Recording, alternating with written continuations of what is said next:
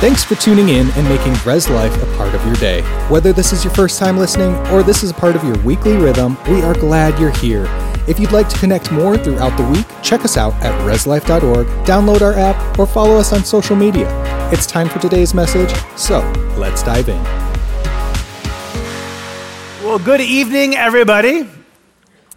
I'm excited. We are going to have a fun evening tonight. I've had a message on my brain for like a month that, um, in fairness, I got excited about this for me and then thought, you know what? I bet other people would be interested in this as well. As I started diving into this, I think this message is special for parents, grandparents, mentors, people of influence, people who come in contact with others, followers of Jesus with applications for those who avoid people and those who don't know yet Jesus. So I think that should cover all of you. Um, so everybody should have something from this that you can take away. But I've titled this, How to Pass on Your Faith to Others. Um, and if you're a parent, this really should hit home, grandparent. But even if, if not, um, this message is still for you. As I was reading in my Bible in 2 Timothy chapter 1 verse 5, I came across something that jumped out at me and it, it was the good news. And then I found the bad news. And then I was like, all right, well, what do we do about it? And so that's kind of where we're going to run today. So in 1 Timothy chapter 1 verse 5, we find some good news. It says, "I am reminded of your sincere faith, a faith that dwelt first in your grandmother Lois and in your mother Eunice, and now I'm sure dwells in you as well." And I read that and I'm like, "Okay, cool. Wait a second. Like the faith got passed from one generation to the next to the next. And I thought, that's awesome. This is the good news. Our faith can get passed on. But then I thought about a verse um, in Judges chapter 2. And it says, And all that generation also were gathered to their fathers, and there arose another generation after them who did not know the Lord or the work that he had done for Israel. And in this verse, I found the bad news. Passing on your faith doesn't happen automatically. And so, as I begin to look at this, going, okay, so the good news is I can pass it on, but the bad news is it won't just happen magically. It leaves us with, well, then, then how? How do I pass on my faith? And there are some in here who go, yes, but I don't have kids. And that's okay. 1 Corinthians 4:15 says that you're part of this is for though you have countless guides in Christ, you do not have many fathers, for I became your father in Christ through the gospel. And he goes, You can pour into somebody and you can pour your faith into somebody who is not your biological child. And it doesn't have to be you, an adult, and kid whose faith you're going to be poured into. It might be that person who's stuck working beside you eight hours a day that you go, you know what? Hey, they can't help but brush shoulders with me, so I'm going to let my faith ooze out on them. It might be your neighbor, it might be your friend, but we are all called to pass on our faith. If you have faith in Jesus, if you call yourself a Christian or a follower of Jesus, then we're called to pass on our faith. In fact, we call it the Great Commission. In Matthew chapter 28, verse 19, he says, Go therefore and make disciples of all nations, baptizing them in the name of the Father, the Son, and the Holy Spirit. And as I was looking at this, I'm like, this is awesome. Uh, in Genesis 18, verse 19, he says, For I have chosen him that he may command his children and his household after him to keep the way of the Lord. This was a command. This was not a suggestion. It was not like, you know what, maybe you. No, he goes, no, this is something that you are called to do. This is something that I am called to do.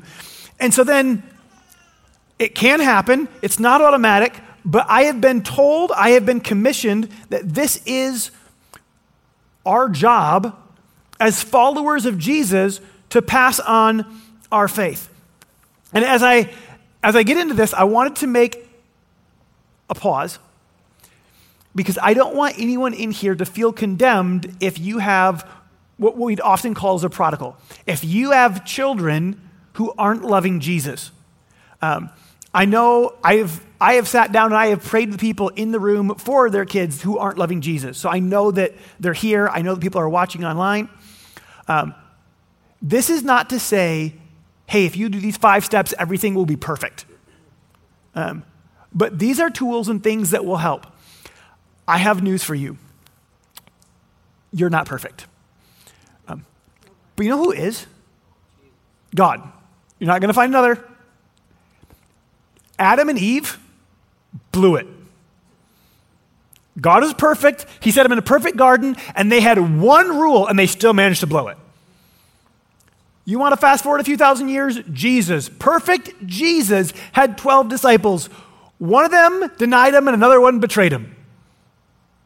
So, there is the possibility that you do great things and that somebody still makes a choice that you disagree with, that someone still doesn't do things well. So do not feel condemned if you've got prodigals. And if I make it through enough points, we'll go through what to do with your prodigals now. But I have, I have a lot of points, but I have a limited time window. And for those who are like, but my stomach's hungry, don't worry, I will let the clock, not my points, dictate when we dismissed. So you will be good. But as I started thinking about this, um, there are some heroes in the Bible. And they're, they're awesome for different things. But I, as I was thinking, I'm like, you know, there are some heroes who did a great job passing on their faith. And you look at Paul, and, and he's talking about Timothy and different ones. But there are some people who were legends, whose kids were idiots. And I was like, what happened? Like, where is the disconnect from like this amazing, godly, lead the nation leader to their kids who have nothing to do with God. And so I wanted to look at some of them and go, what can I learn from them? Where did they go wrong? And is that the same spot that we're going wrong? So there's two guys that, that stories kind of overlap. And the fact that they overlap is all the more evidence or confusion around this. So check this out. There's a guy named Eli, and there's a boy named Samuel. You'll find both of them in the beginning of the book of First Samuel. And when you, when you find them, at first, the first encounter, you see Eli, who's the priest. He is the one who is representing the nation to God and God to the nation. And he loves God. And one day he's at the temple, and this lady comes in, and she is like babbling and teared, and he's like, She's drunk. And so he comes up to her, he's like, Why are you drunk? And she's like, I'm not drunk, you fool. Like, you can call him a fool, but she's like, I'm not drunk. I am praying. I am pouring my heart out to God. Oh, and he's like, Oh, sorry. Well, may God grant your request. And, uh, and God did. So her request was that she would have a kid. And she said, God, if you give me a kid, I will give my kid to you.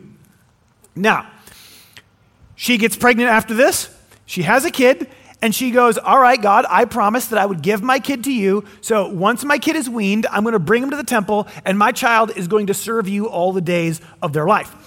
So, so right here, we, we now have Samuel, like living in the temple and working with Eli. But if we look at Eli's story, if we go on to chapter 2, verse 12, it says, Now the sons of Eli were worthless men, they did not know the Lord. But, but Eli loved God. Why didn't they? And my first thought was, well, Eli must have been a lousy dad, right? It's an easy thought. But who raised Samuel? Eli. For the most part, like he was with mom until he got weaned. And I'm sure that she played a significant role in like in her heart in pouring into him she dedicated him to the lord and she would see him every like year when she came for the annual sacrifice which that, that's pretty limited.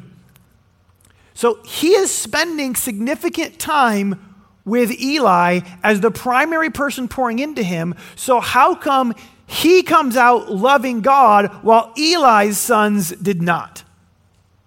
And as i was looking at this i'm like what is this difference and then I noticed something. When, in, chapter 2, you're going to discover that God speaks to Samuel. And you know where Samuel's at? In the temple with Eli. Do you know where Eli's sons were? Not in the temple. And I begin to look and go, okay, so, so Eli, he had a lot of things to do. He had a lot of important things to do. So Eli wasn't the number one influence in his children. He spent more time pouring into Samuel in serving the Lord than he did with his own children. And his children didn't grow up with the same fear of the Lord, they didn't grow up with his love of the Lord. And so I was pondering this but then you look at Samuel. Samuel grows up and Samuel loves the Lord. And Samuel like goes on and is way cooler than Eli. And he's doing great stuff. And if you read through the book of 1 Samuel, you'll see a bunch of the cool things that he does. But in chapter 8, verse 3, talking about Samuel, yet his sons did not walk in his ways, but turned aside after gain and took bribes and perverted justice. And I was again, I was like, man, why? But if you follow his story, he was important, he was busy, and you hardly hear tale of his kids until they come around not knowing God. I'm like, it's because you left raising your kids to somebody else. And I'm assuming mom did a lot, but I'm assuming that mom didn't have the same love for God that he did because the kids didn't pick it up. And I, and I, and I begin looking through this. I'm like, okay, is there a pattern of this? I mean, I see these two guys, but I looked into the kings because if you read through 1 Samuel, 2 Samuel, 1 Kings, 2 Kings, 1 and 2 Chronicles, you'll discover this like, like this king, they give like report cards for kings. And it like starts out and it's like, this king loved the Lord and was great and served 25 years in Judah and then it like tells you about him, and then it's like, and then his son became king and loved the Lord, or his son became king and did not walk in his ways, and gives this like bad report. And I'm like, you would think it would like pass on more. I'm like, why? And then I, I saw something. Um, in in King, uh, 2 Kings chapter 10, it, it's talking about this king. He's got, first off, he's got a whole bunch of wives. That's a problem. Um, but he had a bunch of kids, but he was busy. So he sent his kids to another city to get raised by the elders of that city. And he passed off the responsibility of pouring into his children and to raising his children onto others. And I look and I'm like, okay, that's, that's awful. And like, it's really easy with thousands of years of um, perspective to look and be like, that was a bad idea. Like, right? You know, I mean, you look and you're like, it didn't work out well. They didn't love the Lord. And they, they didn't get the same kind of, um, of teaching and being poured into. And we'll get into some more of those in, in more points. But as I was looking at this and judging people that were thousands of years apart, I began to think about our society and realized that this problem hasn't gone away. Now, most of you don't have uh, a whole bunch of wives and 70 children, um, hopefully. So, but that has not meant that the problem went away. I began to look and realize that there is a lot of parents who are really busy who leave their kids to be raised by the schools, by the sports teams, by the TV. And then they turn around and are completely shocked that their children's values reflect the schools, the sports teams, and the TV's attitudes and viewpoints. And, and I just begin to look at going, well, what does it look like to be on purpose and involved? As I looked at these stories, I said, point number one, if I want my children to, to know Jesus, if I want to pass on my faith, whether it's my children or whether it's my friends, I need to be involved in that place. And I can't pass it on. And I have to be on purpose. I can't assume that it's going to happen by accident just because I want it to. And I go, well, what does it look like to be involved? In fact, like as I've been studying this, I've been having conversations with my wife and reevaluating my own parenting and like, all right, hey, what am I doing to on purpose pass on my faith? And I know that there are some in here who are like, we are homeschooling because we want to be involved and good on you. But I recognize that that is not an option for every person. But that doesn't mean you just back off and go, well, I, the school's just going to do whatever they want to do. Get involved.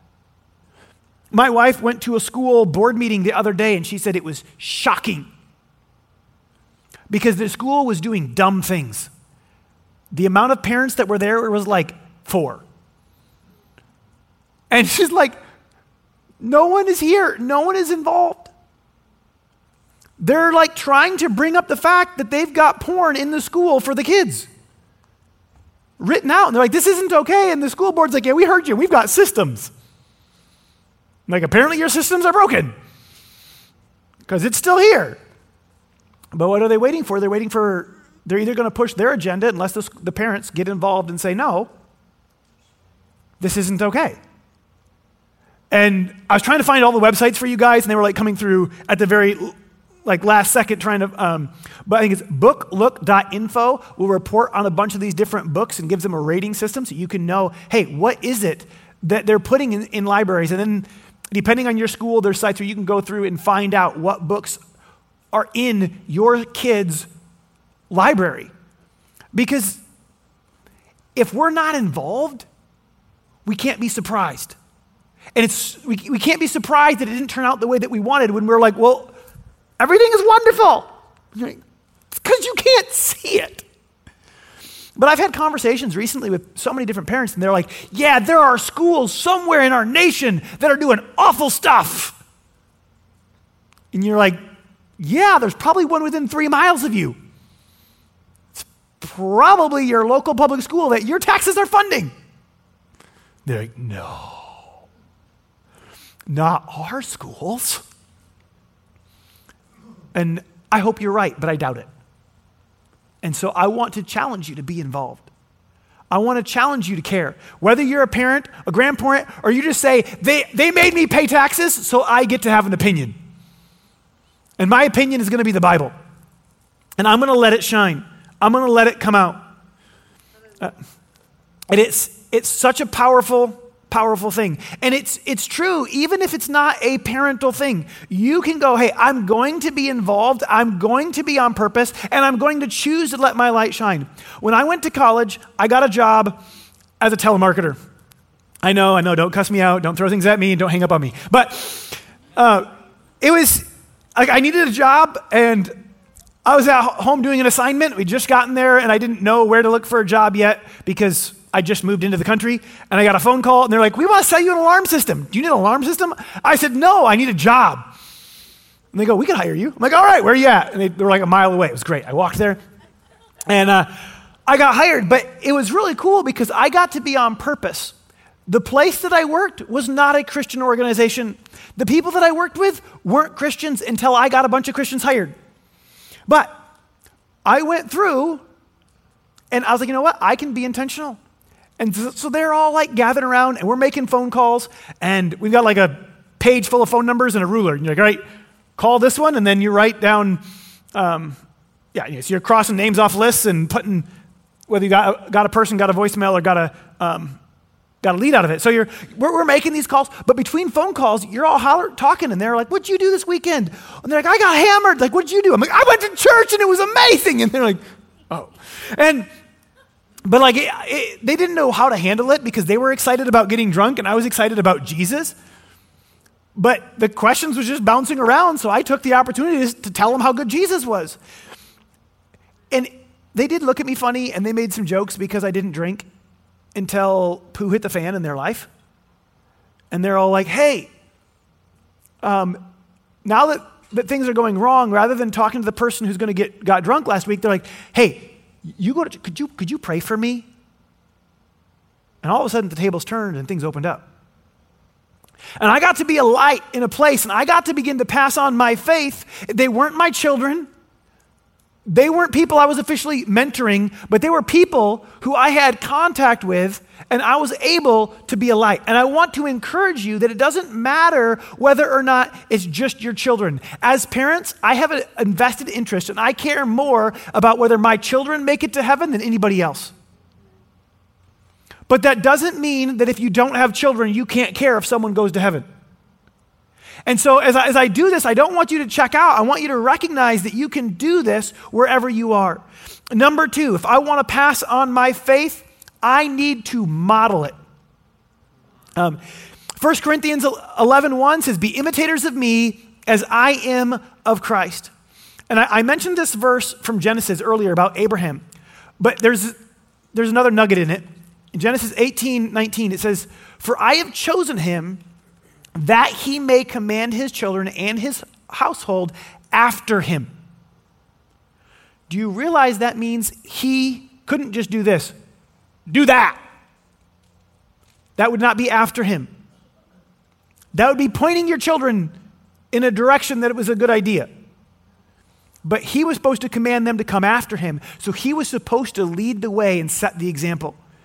And as, as followers of Jesus, we should be setting the example. Definitely, as parents, we should be setting the example. And, excuse me, I need to breathe to, um, to continue preaching here. So, as, as I began looking at this, this is one of the areas where I was really looking and thinking about how my parents passed their faith on. There were things that my parents did that were intentional, and then there were things that I didn't know if they were doing intentionally. But it was amazing. As a kid, there wasn't a question of, will you read your Bible? It was like, are you big enough yet to read your Bible? It wasn't a if, it was a matter of when. And what little kid wants to be a little kid? Every little kid's like, I want to be big. I am big. That's, hence the reason, like, how old are you?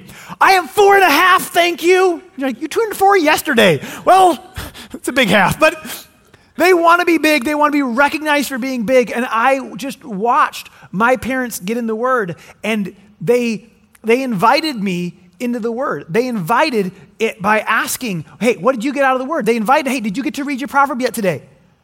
And you're like, oh, well, well they, they, they brought it in, they modeled it. I saw them in the Word. I saw them in the Word regularly, like, like daily. You'd, you'd see them. And you'd get this invitation in to be a part of it. And it wasn't just, hey, I read it, I checked it off a list, I'm done. But they modeled going to the Word to find direction. And it wasn't just when I was in trouble. There are a lot of parents who only use the Bible to correct.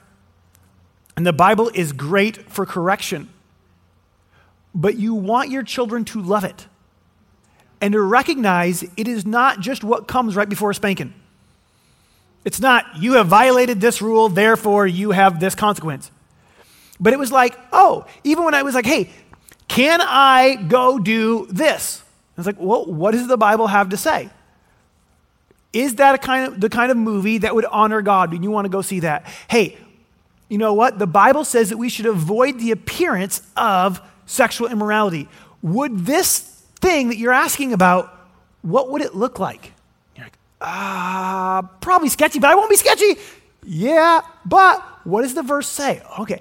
And they brought decision making back to the word. They modeled it, they invited me in, and it became part of my life. And this is this is not just exclusive to faith. Like, I, I begin to ask, I asked a bunch of people around, I was like, all right, what did your parent, what did your parents do that you do? Or what did your parents do that you don't now do, and why? And I began asking people this, going, you know, how did they pass things along? And I began thinking about weird stuff. There's a lot of weird stuff that my dad did, and things I even used to give him a hard time about that I now do. And I got thinking about it. I'm like, well, what are some of the things that he passed on? And uh, what are some of the things that he did a lot that he didn't pass on? And, and we looked at the faith side, and then I thought about it. I'm like, you know what? My dad biked a ton. Like, I don't know, he biked upwards of like 5,000 miles a year on a pedal bike. And I didn't pick it up. And I thought about it. I'm like, what? Why did I not pick that up from him? Because he did it, but I never did it with him because he would bike really far and really fast.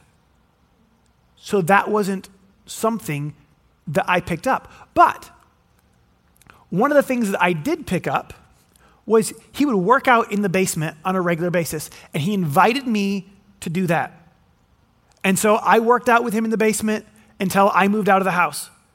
And then years went by, and I discovered I was not getting enough exercise on purpose or on accident, so I needed to do something on purpose. So you know what I did? I got weights in my basement. And I started working out, and I got a spin bike for the basement because like I need to do something. And I started riding it, and then a friend goes, Hey. Oh, actually, I, I then I was curious. I'm like, is this anything near reality? So I took a bike and I got out there I did a little bit of riding just to see how close to reality my spin bike was. And then my friend of mine's like, hey, you, you, you should ride with us. Like, you're, doing decent. You should come ride with us. And a friend didn't just do it, a friend invited me to do it with him. And I was like, well, that'll be fun. And so I went out and I biked with him. And I'm like, this is a blast. And my friend, he is an insane athlete. To say that he could have kicked my butt on the bike was, we're not in the same league by any means. And, but he, he did it with me, he encouraged me, and I begin to like it, and I begin to do it. And now I'm biking a bunch. But I was, it was interesting as I began to look at it, going, I picked it up when someone modeled it. They didn't just do it, but they invited me to be a part of doing it with them. And I, I, am going to make some people mad, okay? Um, and if this is you, I apologize, kind of. But I think if I was to leave this untouched, it would be unloving. As I look at modeling it, we would like to select which things we model that our kids see. We want to do whatever we want to do and be like, could you copy this one, skip that one, that one, and that one, and do this one? Um, could you model, could you copy what I intended and not what I did? Like, this is just a thing. But one of the things that saddens me greatly is seeing kids uh, that don't, kids leave the faith. But one of the areas that I have seen parents poorly model in a way that they don't realize that they're poorly modeling um, is with church. And, and this is, I'm preaching to the choir because here you are on a beautiful Sunday night. But uh, they are, those that are planted in the house of the Lord, they flourish in the courts of our God. In Hebrews, we're told not to neglect the meeting together as some are in the habit, but encourage one another all the more as you see the, the uh, as you see the day drawing near. I can't tell you how many families are very faithful in church unless unless it's sports season, unless it's summer, unless fill in the blank with their reasons that they stop attending for different times. And the parents go, I still love Jesus, but this is what they don't realize that they modeled. They modeled that church is important if you don't have something better to do.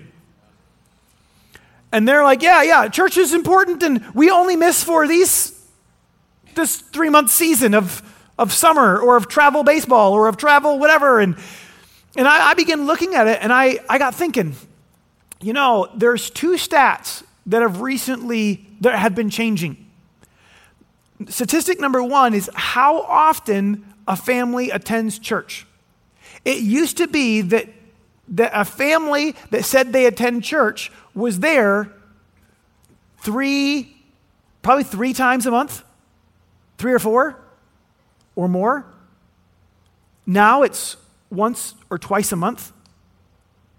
And the statistic of children who are walking away from the faith and who aren't staying connected in the church has skyrocketed. I don't think that's a coincidence. I think those are connected.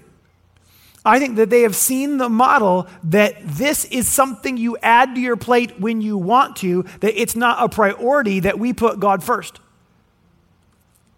And then they wonder why, when their kids go off to college, it's not a priority. See, they only thought that they were missing for these big things and for this special late night because of this event. And their kids are like, Yeah, I had a special event every night and I wanted to sleep in, so I didn't go to church. I learned it from you. And, and it can be this, this thing where they don't realize what it is that they have passed on and what it is that they've modeled. And I want to challenge all of us to look and to go, Am I modeling what I want my kids to follow? My, my parents have said this. They said, a, uh, Parents' compromises will become their children's normals.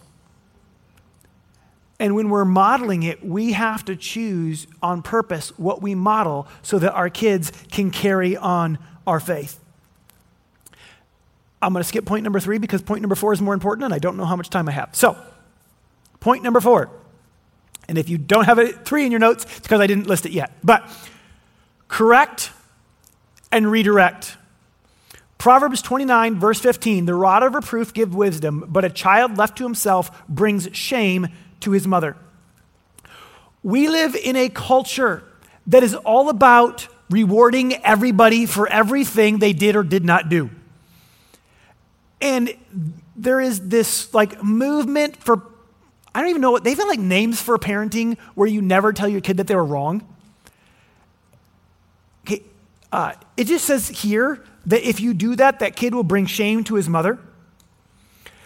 It says that if you discipline your son, and he will give you rest and will give you delight to your heart.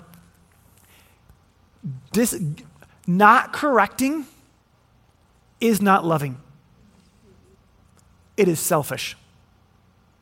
And the amount of parents who want to be their kid's friend, and so instead of being willing to confront an issue, just let everything slide, is astounding. Do you realize that aging happens by accident? Maturing requires choices.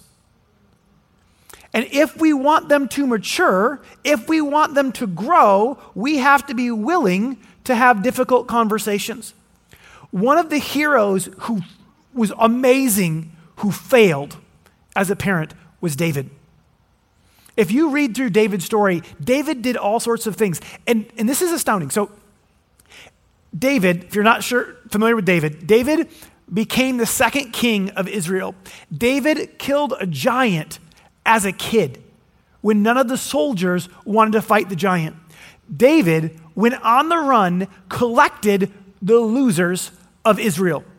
Like if you read about it, this group shows up and it said they were all discontent, in debt, and like goes through and lists all these people with problems and they surround David. And then they become David's mighty men. And they like single handedly take on armies. And it's like crazy.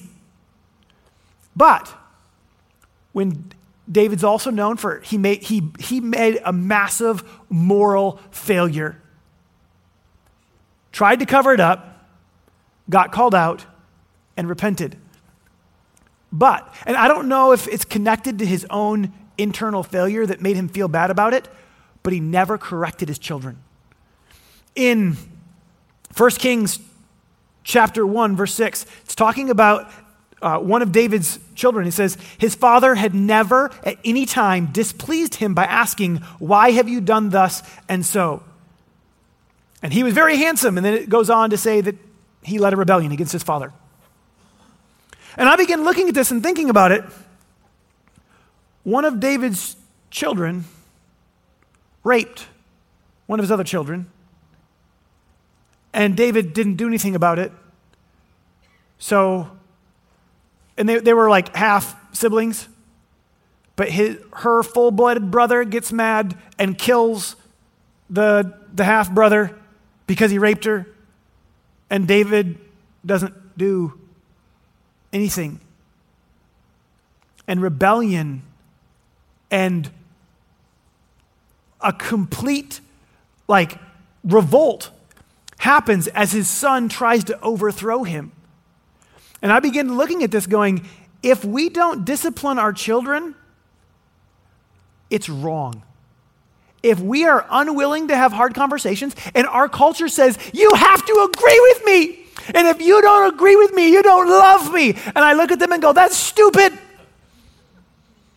If I let my kids do whatever they want, they'd be dead. Do you realize my kids still, like, it was years before they figured out why I wouldn't let them just bolt across the parking lot? They wanted to play in the road. And you're like, no, no loving dad would let them do that. So why would I let them do something later in life that's going to destroy them?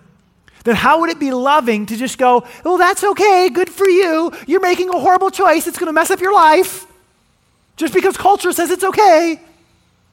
And it's, it's true on hot topic issues, but it's not just true on hot topic issues. It's true on how they handle money. It's true on how they handle conflict. It's true in how they re- respond to authority. And if I don't have conversations and I'm not willing to, to correct them, then I am not loving them and I am not going to pass things on. In Deuteronomy, it says, You shall not do according to all that we are doing here today, everyone doing whatever is right in their own eyes. But that's what our culture wants to do. Our culture's motto is whatever you want to do, whatever you desire is okay, and whatever you believe is good enough. And you're like, but yeah, but that's bogus. Like, it, it's so what culture pushes, but if, if we don't make a stand somewhere, then, then our children are left to follow whatever they feel like. And our feelings are a horrible driver. If I did whatever I felt like, I would have blown up my alarm clock a long time ago. I mean, you think about it. If you just did whatever you felt like, you'd be fired and fat. Like, you'd be like, like, who feels like working out? And everyone feels like eating donuts. And like, we can go through this, and no one feels like waking up and going to work every day. If we let our feelings drive, we would be in a mess. And we have to be able to teach our children going, no, feelings aren't going to drive you. We need to be willing to have conversations and go, you know what? This is what the Bible says. And if you don't like it, well, that's a bummer, but that's still what the Bible says. If my children don't like that I told them they can't play in the road, that's too bad. If I tell them that it's hot and they don't like it, that's a bummer, but it's still hot. And there are so many areas in life that I can look at and go, this is a path that the Bible says leads to destruction. Proverbs 16 25 says, There's a way that seems right to a man, but in the end it leads to death. If I let them go down that path, that's not loving. And even with our friends, we need to be willing to have difficult conversations. If your friend stands there and sees you about to go for an interview and there's a booger hanging out of your nose and they say nothing, they're not a good friend, right? So if if being a good friend requires me to say something if there's something hanging out of your nose, how much more if I see you walking into a relationship that's going to destroy your life? What if I know that the Bible says that you shouldn't be unequally yoked, but you're dating somebody who's not a believer because they're good looking or have money or whatever? They're really nice. So? The Bible did not say you should not marry an unbeliever unless they're really nice and have a six pack. Like, no, like that's not that, that's not what it says. So if if I want to pass on my faith, I need to be willing to have these conversations. And as I'm modeling it, going back to the last point, I need to be willing to be corrected. Correction didn't stop when I turned 18. I still have people in my life to correct me. St- my dad still has permission to correct me. And when I get done preaching, if he's in here, I get to look forward to getting encouraged and corrected. Going, hey, you did a great job. That was a great point. But you did, you said, you should have, or you paused here. And he'll correct different things. And I'm like, sweet, kind of. Like, I want to grow, but it's not always pleasant to be told you're wrong. But if I'm never told that I'm wrong, do you realize I'll never reach my potential? That whether it's a matter of faith, whether it's a matter of preaching, or something stupid as biking, my friends who get me into biking still will tell me, hey, this is what you got to do. This is what you did wrong. Here's how to do this. Here's when we're in the race. Here's who you want to follow. Here's how you don't want to follow. Here's how you got to take a corner. There's all these different things that they'll, they'll share with me. And I sit here and go, thank you because you've been down the road and you crashed, so I don't need to. Let me learn from you. So, how much more on the things in life that really matter? And the Bible goes through and says that there's relationships that we shouldn't have. It says that I need to avoid an angry man lest I learn his ways and, to, and am also ensnared. It goes through and tells me, you know, what kind of person to date and to marry. It tells us what kind of a relationship qualifies as marriage. There are so many different things that it tells us, and we need to go back to it. And we need to be willing to have these conversations. And, and it's true with our children. I've had these conversations with people who weren't my children.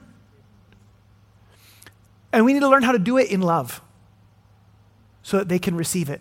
Not walking around going, hey, you, you're an idiot and you're going to hell. Like that does, that's not a good way for a conversation. That's not a way to win a heart. The, the Bible says that a soft answer turns away wrath, and that a gentle tongue can break a bone.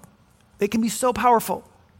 And I remember working with somebody in college, and it's the same company, but I, I went from being uh, in the call center to working in shopping centers where we would ha- have, have a booth, and I got to work with somebody and, and talking to the person that I worked with, and they're like, wait, do you, do you mean God actually expects us to do this? I'm like, yes. The Bible is not just for show. Like, no, this is, this is actual instructions. And I was able to have conversations and lay it out, going, yeah, this is why I do things. And we can have those conversations at work, and it may be going, hey, how come you won't smudge the numbers here? You're like, because I want to honor God and be a person of integrity. And they may look at you and go, yeah, but I, I want my report to look good. Go, well, whatever I do, you can trust that it's honest because I want to honor God. And you can begin to be a light, and you don't have to sit here and go, You evil, vile person, you! How dare you think about fudging the numbers? You don't have to like sit there and beat them with it, but you can go, You know what? Hey, this is what guides me. And we can have a conversation. Sorry, I was a little scary on that point, apparently. Um, harsh words don't always work. Um, but we need to be willing not to just go fault finding in other people, but we need to be willing to go, this is what I'm living for, and I'll have a conversation. And if you don't like it, I will be loving, I will be kind, but my opinion stays here. And the list of, of things and, and continues, and maybe we'll have to do a part two, but, but I want to make sure that I pass on my faith. I want to pass it on to my children. I want to pass it on to those who come on Sunday nights. I want to pass it on to those I bike with. I want to pass it on to my neighbors. And as I, as I think about it, I'm going, but yes, but do you have a faith that is your own? Or maybe you grew up coming to church, but that's as far as it went. And I want to give people an opportunity. If you say, you know what? While you talk about sharing your faith, I don't have my own faith. I may know a lot about God, but I have never placed my hope in Him. And maybe it's because of somebody who claimed it who didn't live it. Maybe you had someone who, instead of modeling it, just pointed and said, You should do that. Well, I do the opposite. But I want you to know that God loves you and He wants a relationship with you, that God has a good plan for you, and that this faith is amazing and it's life changing. And I want to invite you into this relationship. Jesus says he stands at the door of our heart knocking. He said that if we would respond to his invitation, that he would come in, that he would make us clean, and that he would have a relationship with us. So I want to I want to do what he says in Romans. I want to call on his name. I'm going to invite those who've done this before to repeat after me, and then those who say, hey, today I want to make him my Lord. And then I'm going to ask who's prayed this from their heart and made this decision today. So go ahead and bow your heads, close your eyes, and let's, let's pray this together. Say, God, I believe that Jesus died on the cross. I believe his blood paid the price for my sins. I believe he rose again, victorious over death, sin, and the devil. I give him all of my heart and all of my life. I hold nothing back. I receive Jesus as my King and my Lord. I will no longer live for myself, I will live for Him. In Jesus' name, amen. Thanks for listening. We hope you've been encouraged by this message.